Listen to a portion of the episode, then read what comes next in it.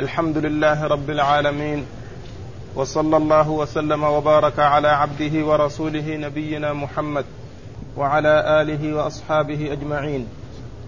قال الإمام النسائي رحمه الله باب الانتفاع بفضل الحائط.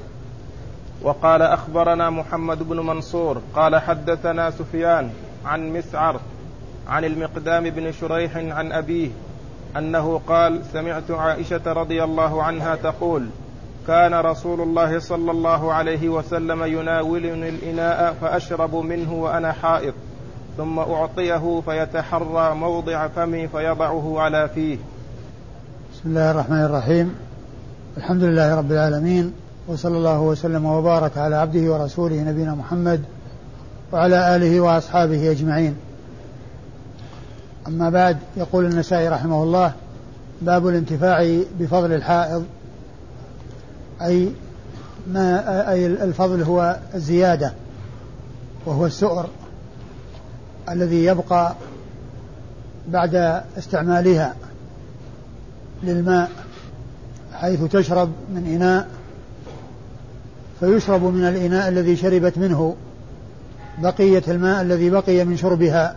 قد أورد النسائي فيه حديث عائشة رضي الله عنها قالت إنها كانت تشرب من الإناء ثم تناوله النبي عليه الصلاة والسلام فيشرب من ذلك الإناء الذي شربت منه بقية الماء الذي شربت منه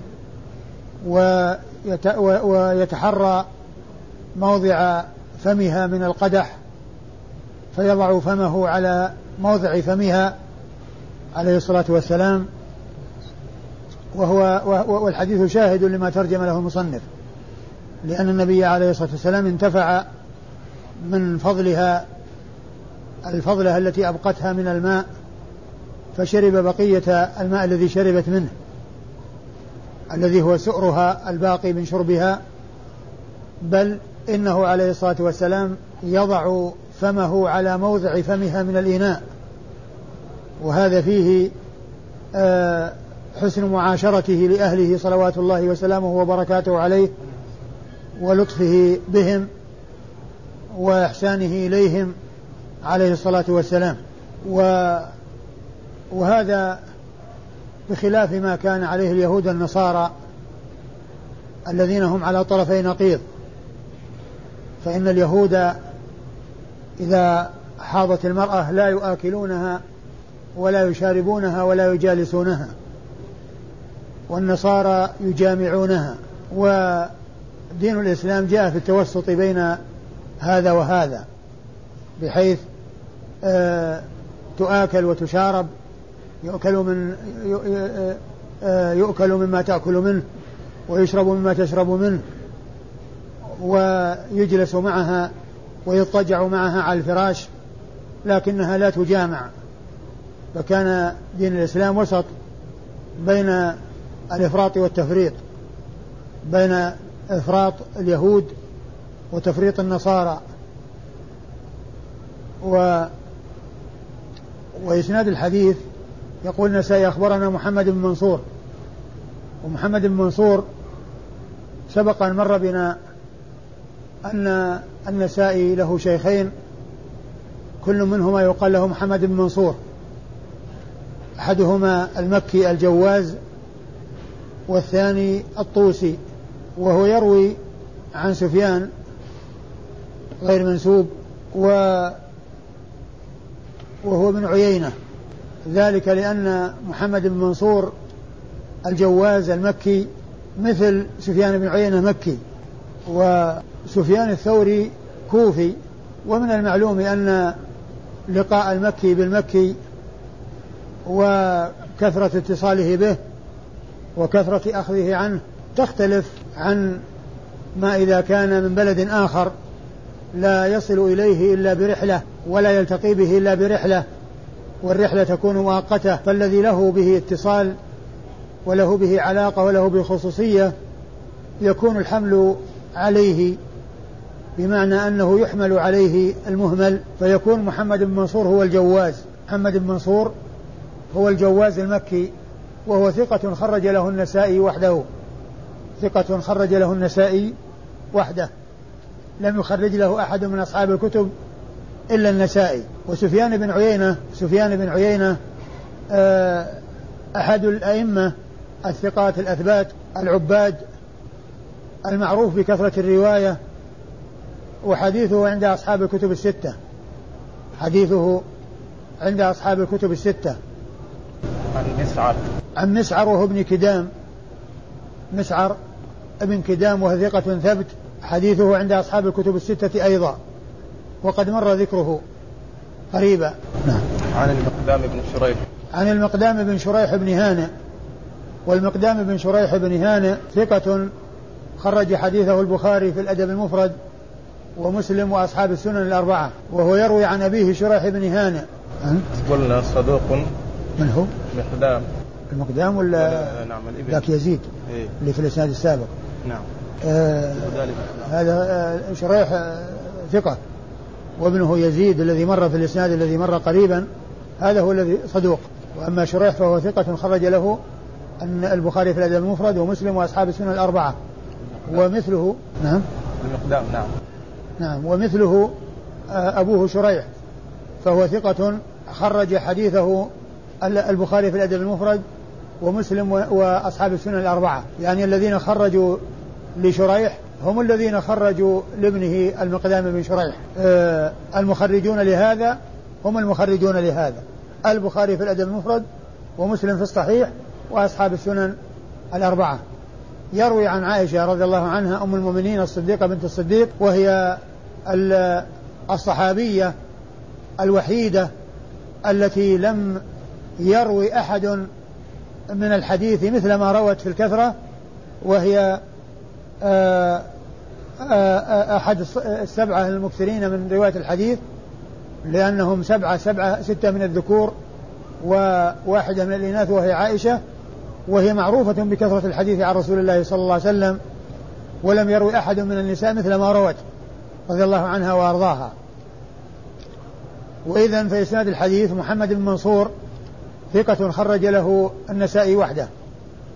وسفيان بن عيينة ثقة خرج له أصحاب الكتب الستة.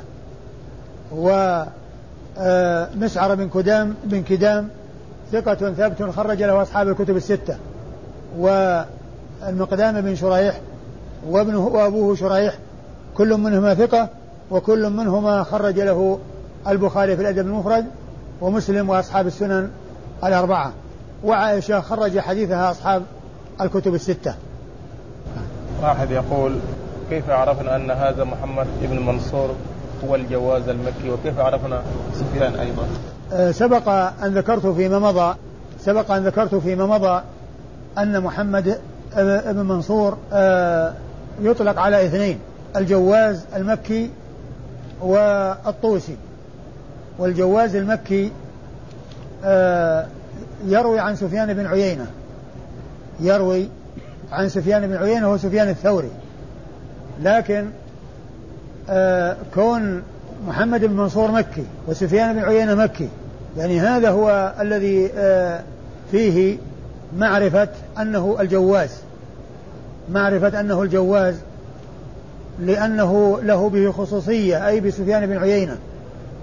بخلاف الثوري فإنه كوفي ومن المعلوم أن اتصال المكي بالكوفي لا يكون إلا عن طريق رحلة وعن طريق مناسبة يحصل به لقاؤهما.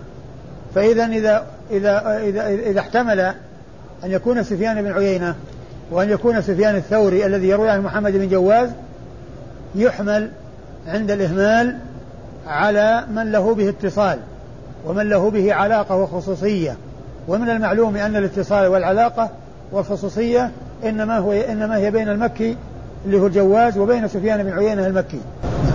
قال أخبرنا محمود بن غيلان قال حدثنا وكيع قال حدثنا مسعر وسفيان عن المقدام بن شريح عن أبيه عن عائشة رضي الله عنها أنها قالت كنت أشرب وأنا حائض وأناوله النبي صلى الله عليه وسلم فيضع فاه على موضع على موضع في فيشرب وأتعرق العرق وأنا حائض وأناوله النبي صلى الله عليه وسلم فيضع فاه على موضع في ثم ورد النسائي حديث عائشة رضي الله عنها من طريق أخرى وهو يتعلق بأكلها وشربها. وأكل النبي صلى الله, عليه وسلم من فضلها وسؤرها بالنسبة للماء وبالنسبة للأكل فإنه عليه الصلاة والسلام كان كانت تشرب من من الإناء فيشرب منه بعدها ويضع فمه على موضع فمها من الإناء وكانت آه، تتعرق العرق يعني أنها تأخذ العظم الذي عليه بقية اللحم فتأخذ منه بأسنانها وتأكل ثم يأخذه النبي صلى الله عليه وسلم منها فيأكل من من بقية من موضع أكلها من موضع أكلها من العرق الذي هو العظم الذي عليه بقية اللحم. و وكما عرفنا هذا دال على حسن معاشرته لأهله عليه الصلاة والسلام ولطفه بهم ومعاملته الطيبة لهم صلوات الله وسلامه وبركاته عليه.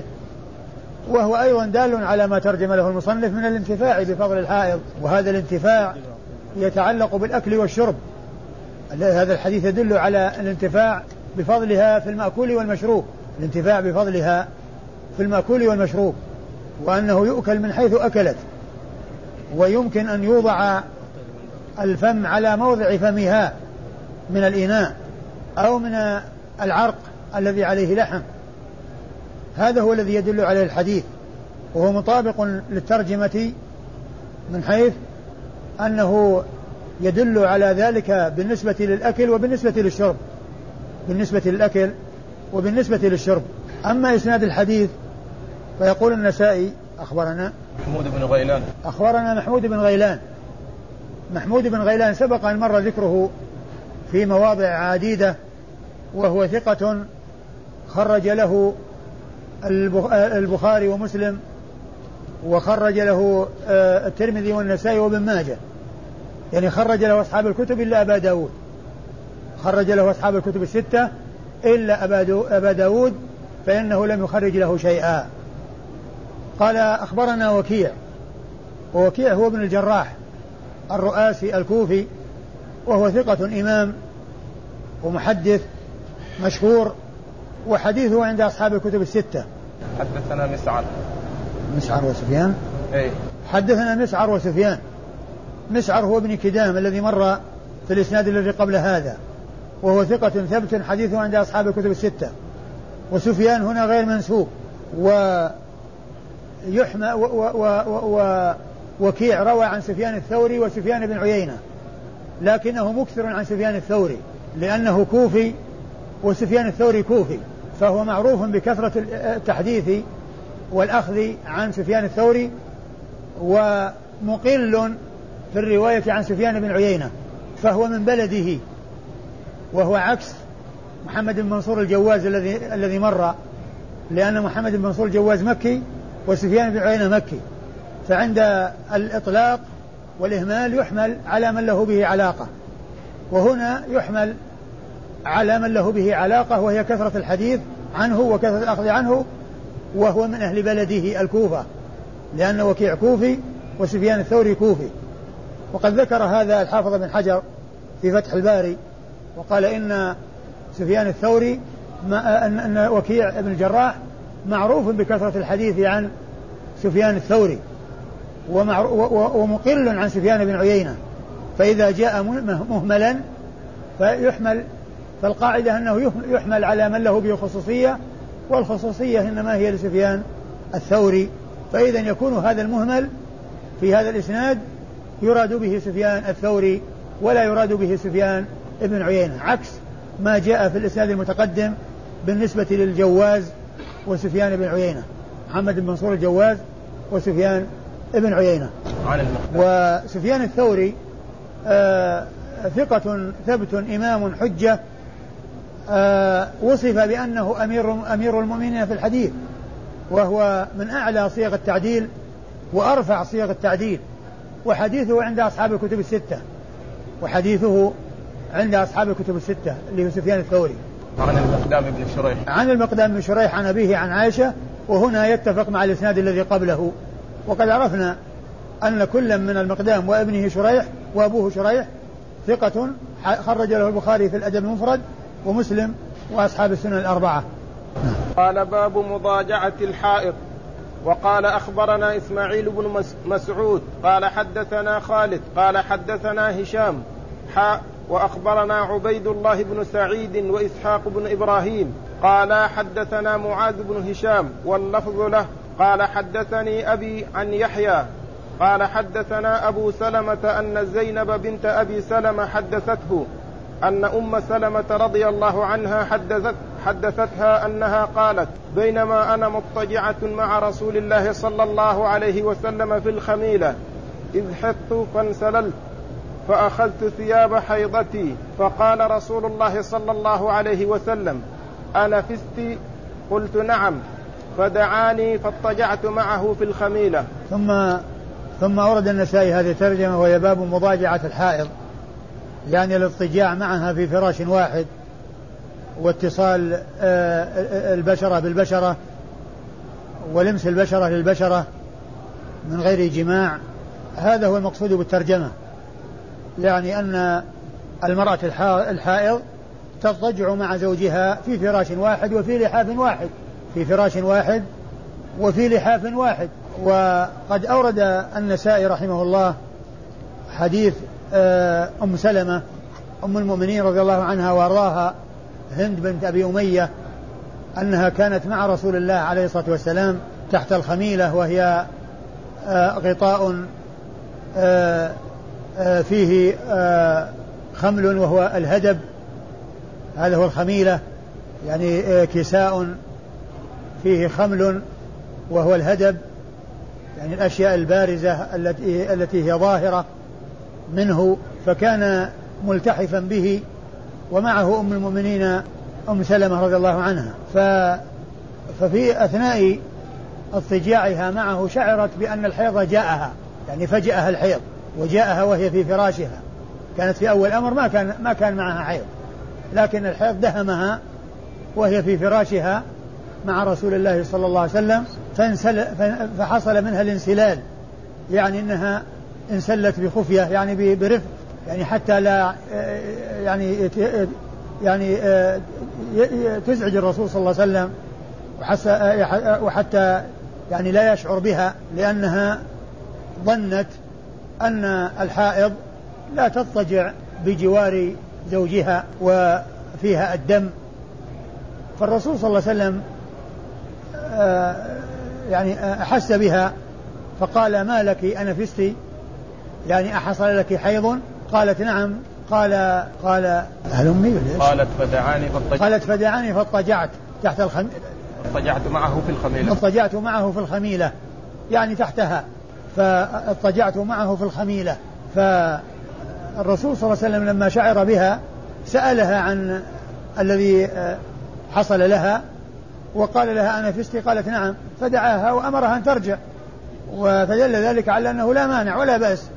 بمضاجعة الحائض وبقائها مع زوجها وهي حائض ومضاجعته إياها وهي حائض ومس بشرته بشرتها وهي حائض لكن لا يجامع لا بأس بذلك. وهذا هو الذي يدل عليه حديث رسول الله عليه الصلاة والسلام حيث آه، آه، سوغ ذلك وأجاز ذلك وأمرها بأن تعود وأن ترجع إلى فراشها معه وأن, وأن ذلك لا يؤثر. تعيد الحديث متن؟ عن يحيى قال حدثنا أبو سلمة أن زينب بنت أبي سلمة حدثته أن أم سلمة رضي الله عنها حدثتها أنها قالت بينما أنا مضطجعة مع رسول الله صلى الله عليه وسلم في الخميلة إذ حضت فانسللت فأخذت ثياب حيضتي. يعني أنه فاجأها الحيض وكانت في أول نومها معه ليس معها ليس عليها حيض. ثم طرأ عليها في أثناء اضطجاعها معه. فانسلت منه قالت فانسللت يعني آه انسحبت من الفراش بخفية حتى لا يشعر الرسول صلى الله عليه وسلم حتى لا يستيقظ إذا كان نائما فأخذت ثياب حيضها يعني التي تعدها للبس للبس في حال الحيض فشعر بذلك رسول الله عليه الصلاة والسلام فقال لها أنا فستي أنا فستي يعني بفتح النون وكسر الفاء من من من الحيض وانفستي يعني آه، من النفاس بعد الولادة. يعني بضم النون آه يكون من النفاس يعني حصول الدم بسبب النفاء بسبب الولادة وأنافستي يكون حصول الدم بسبب الحيض الذي هو دم الحيض. وهو مأخوذ من النفس والنفس تطلق بمعنى الدم من معاني النفس الدم لأن النفس لها معاني ومن ذلك الدم ومنه قولهم ما لا نفس له سائلة لا ينجس الماء إذا مات فيه. يعني ما ما ليس له ما له دم. وهذه والكلمة التي آه، وهذه الكلمة وهي ما لا نفس له سائلة سبق أن ذكرت أن ابن القيم في كتابه زاد المعاد في هذه خير العباد قال إن أول من قالها إبراهيم النخعي. وعنه تلقاها الفقهاء من بعده. يعني التعبير بما لا نفس له سائلة في الحشرات والحيوانات التي ليس فيها دم مثل الجراد والذباب وما إلى ذلك مما لا دم فيه فأنفستي مأخوذة من النفس والنفس والدم. يعني أحصل لك دم الحيض أحصل لك الحيض وخرج دم الحيض, دم الحيض هذا هو المقصود من ذلك. قالت نعم قالت فدعاني فدخلت معه في الخميلة أي في آه ذلك الكساء الذي فيه خمل وهو الهدب. إيش اسم هذا الحديث؟ قال أخبرنا إسماعيل بن مسعود. قال أخبرنا إسماعيل بن مسعود وهو الجحدري البصري وهو ثقة خرج حديثه النسائي. خرج حديثه النسائي وحده. حدثنا خالد. حدثنا خالد بن الحارث وهو ثقة خرج حديثه أصحاب الكتب الستة وقد مر ذكره كثيرا.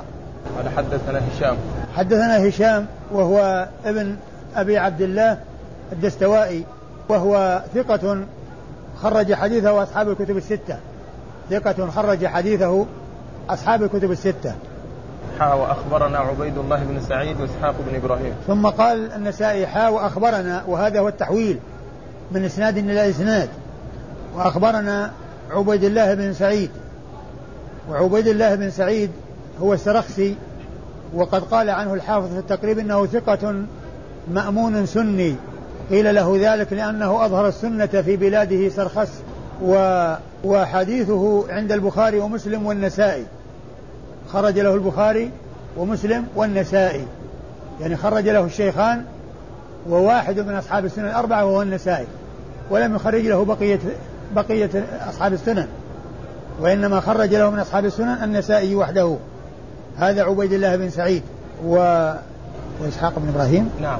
وإسحاق بن إبراهيم ابن مخلد ابن راهوية الحنظلي وهو ثقة ثبت محدث فقيه وصف بأنه أمير المؤمنين في الحديث. وقد خرج حديثه أصحاب الكتب الستة إلا ابن ماجه كما عرفنا ذلك مرارا وتكرارا. قال؟ قال حدثنا معاذ بن هشام. قال حدثنا قال حدثنا معاذ بن هشام. واللفظ له. واللفظ له يعني لمعاذ بن هشام. آه عن أبيه هشام. نعم. ومعاذ بن هشام هو هو أبوه الذي جاء في الإسناد السابق. الذي جاء في الإسناد الذي حصل التحول عنه والتحويل عنه. المبهم أو المهمل. الذي في الإسناد الذي قبل هذا الذي قبل التحويل معاذ بن هشام بن أبي عبد الله الدستوائي. وأبوه الذي هو أبو عبد الله اسمه سنبر. و آه، معاذ هذا صدوق ربما وهم.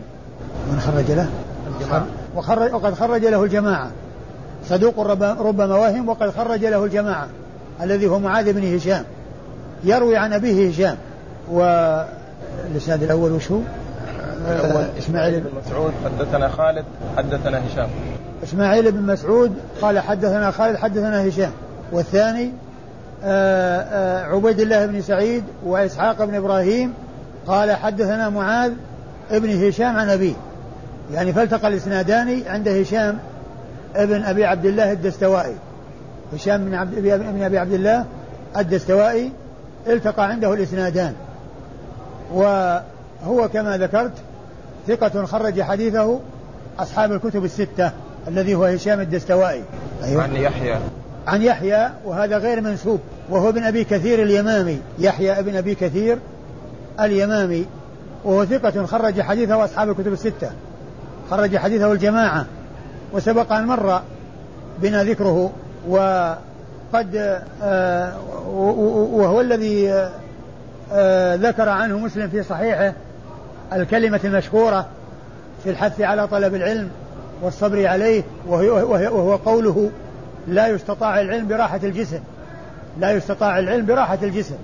هذه هذا هو صاحب الكلمة العظيمة المشهورة التي رواها عنه مسلم بإسناده في الصحيح وهو بصدد إيراد طرق حديث عبد الله بن عمرو العاص في أوقات الصلاة في مواقيت الصلاة.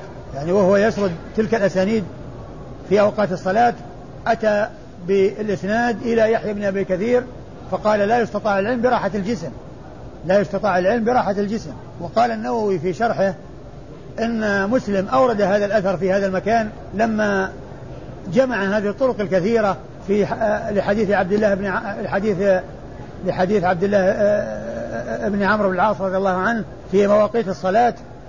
و وتحصيل هذه الطرق وتجميعها والوصول إليها ما حصل إلا بتعب ومشقة فلعله تذكر هذا الأثر فأورده في هذا المكان لينبه على أن تحصيل العلم والتوسع فيه والتمكن فيه لا يحصل إلا بالتعب والنصب وبالمشقة. هذا هو يحيى بن كثير اليمامي بالميم وهذا قد آه، يلتبس يعني أحيانا يأتي مصحف فيقال اليماني يماني لأن اليمامة يعني يماني ويمامي يعني متقاربان في اللفظ فأحيانا يأتي التصحيف يقال يمام يماني بدل يمامي و, و... يروي عن من؟ أبو سلمة نعم و... وفي ترجمة أبي سلمة أنه آه، يروي عنه يحيى بن سعيد الأنصاري ويحيى بن أبي كثير وهنا مهمل وما ذكر نسبه قيل يحيى فقط. يحيى فقط ما قيل ابن أبي كثير ولا قيل ابن سعيد الأنصاري. فهو يحتمل هذا وهذا. لكن ذكر الحافظ في الفتح بأنه يحيى بن أبي كثير بأن يحيى هذا راوي هذا الإسناد هو يحيى ابن أبي كثير اليمامي. وأبو سلمة هو بن عبد الرحمن بن عوف ثقة خرج حديثه أصحاب الكتب الستة وهو أحد الفقهاء السبعة على أحد الأقوال الثلاثة في السابع في سابع السبعة لأن ستة من فقهاء المدينة السبعة المشهورين متفق على عدهم في الفقهاء السبعة. والسابع اختلف فيه فعلى أحد الأقوال هو أبو سلمة بن عبد الرحمن هذا. وأحد الأقوال أنه أبو بكر بن عبد الرحمن بن الحارث بن هشام وعلى أحد الأقوال سالم بن عبد الله بن عمر بن الخطاب. وهنا أبو سلمة هو أحد الفقهاء السبعة على أحد الأقوال في السابع. وحديثه عند أصحاب الكتب الستة كما ذكرت. عن عائشة. أن زينب. عن أن زينب بنت أبي سلمة أن زينب بنت أبي سلمة آه، حدثته أن أم سلمة حدثتها وزينب بنت أبي سلمة هي ربيبة النبي صلى الله عليه وسلم. ربيبته ابنة زوجته وحديثها عند أصحاب الكتب الستة وهي صحابية حديثها عند أصحاب الكتب الستة. ربيبة النبي عليه الصلاة والسلام. وأمها أم سلمة أم المؤمنين هند بنت أبي أمية حديثها عند أصحاب الكتب الستة أيضا.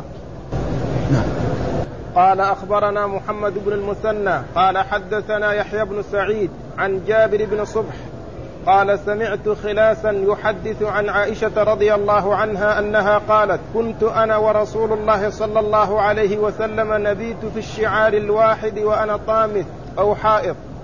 فإن أصابه مني شيء غسل مكانه ولم يعده وصلى فيه. ثم يعود فإن أصابه مني شيء فعل مثل ذلك ولم يعده وصلى فيه حديث من؟ نعم حديث من؟ الإسلام حديث من؟ حديث حديث عائشة حديث عائشة؟ أي ثم ورد النسائي رحمه الله حديث عائشة رضي الله عنها أن النبي عليه الصلاة والسلام آه أنها كانت آه تنام مع النبي صلى الله عليه وسلم وهي طامث في الشعار الواحد يعني في في الغطاء الذي يلي الجسد الذي يلي الجسد لأن الشعار هو الثوب الذي يلي الجسد يقال له شعار والذي وراءه يقال له دثار والذي وراءه وفوقه يقال له دثار. فالشعار هو ما يتصل بالجسد ويلاقي الجسد لأنه يتصل بالشعر ويلاقي الشعر قيل قيل له شعار لهذا.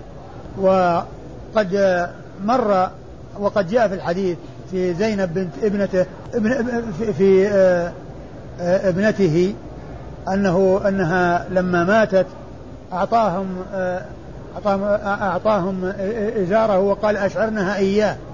أشعرنها إياه يعني يجعلنه يلي جسدها.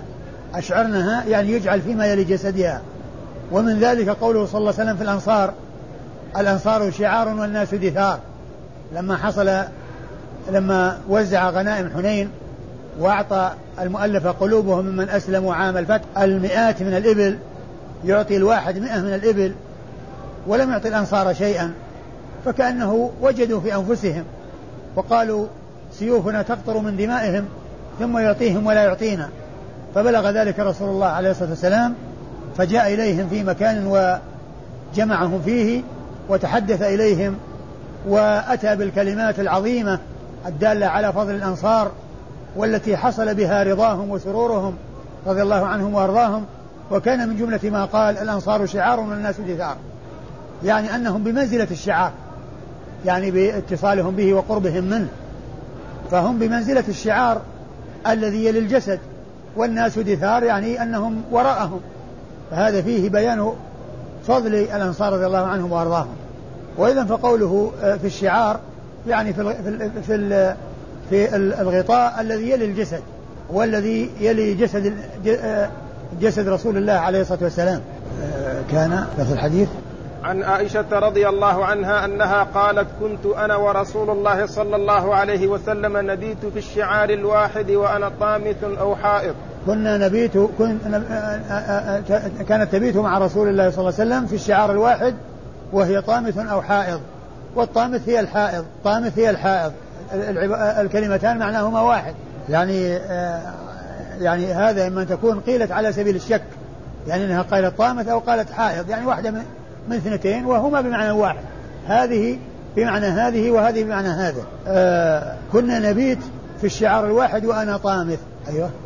فإن أصابه مني شيء غسل مكانه ولم يعده وصلى فيه. يعني فإن أصابه أصاب ذلك الشعار الذي يلي الجسد يلي جسديهما آه إن أصابه شيء يعني من الدم فإنه غسل ذلك اللي أصابه ولم يعده. يعني ما تجاوز ذلك. يعني يكتفي ويقتصر بغسل المكان الذي حصل فيه الدم. لا يغسله كله. يعني فإذا علم محل النجاسة فإنه يغسل وحده. ولا يلزم أن يغسل معه بقية الثوب. لكن لو جهل مكان النجاسة. عرف أن فيه نجاسة لكن جهل فإنه يغسل كله. فإنه يغسل كله لأنه لا يتحقق إلا به. لكن إذا علم مكان النجاسة فإنه يغسل وحده ويكفي ثم يصلي فيه. يعني أنه يقوم ويصلي ويعني آه، يستعمل هذا الكساء الذي آه، كانوا ملتحفين فيه كان ملتحفين فيه. ثم يرجع ويلتحف به معها فإن أصابه شيء يعني مرة أخرى غسله ولم يعده وصلى. يعني لم يعد يتجاوز ذلك المكان الذي فيه الدم. لا لم يتجاوز غير يتجاوزه في الغسل إلى غيره بل يكتفي بموضع الذي أصابه الدم يغسله ولا يتجاوزه إلى غسل غيره. والحديث دال على مدى على مدى عليه الحديث الذي قبله من مضاجعة الحائض وكونها تكون مع زوجها في لحاف واحد وهو شاهد لما ترجم له المصنف من مضاجعة الحائض. أما إسناد الحديث فيقول النسائي أخبرنا محمد بن المثنى. أخبرنا محمد بن المثنى وهو العنزي الملقب بالزمن. محمد بن المثنى العنزي الملقب بالزمن وهو ثقة حديثه عند أصحاب الكتب الستة بل هو شيخ لأصحاب الكتب الستة. بل هو شيخ لأصحاب الكتب الستة. كل منهم روى عنه مباشرة وبدون واسطة. روى عنه مباشرة. الذي هو محمد المثنى. رفيق محمد بن بشار بن دار. أيوه. قال حدثنا يحيى بن سعيد. قال حدثنا يحيى بن سعيد وهو القطان. المحدث المشهور الناقد آه وحديثه عند أصحاب الكتب الستة وقد مر ذكره كثيرا. أيوه. عن جابر بن صبح. عن جابر بن صبح وجابر بن صبح صدوق خرج له. أبو داود والنسائي وابن ماجه. خرج له أبو داود والنسائي وابن ماجه. أبو داود والنسائي وابن ماجه ولم يخرج له الترمذي وما خرج له الشيخان.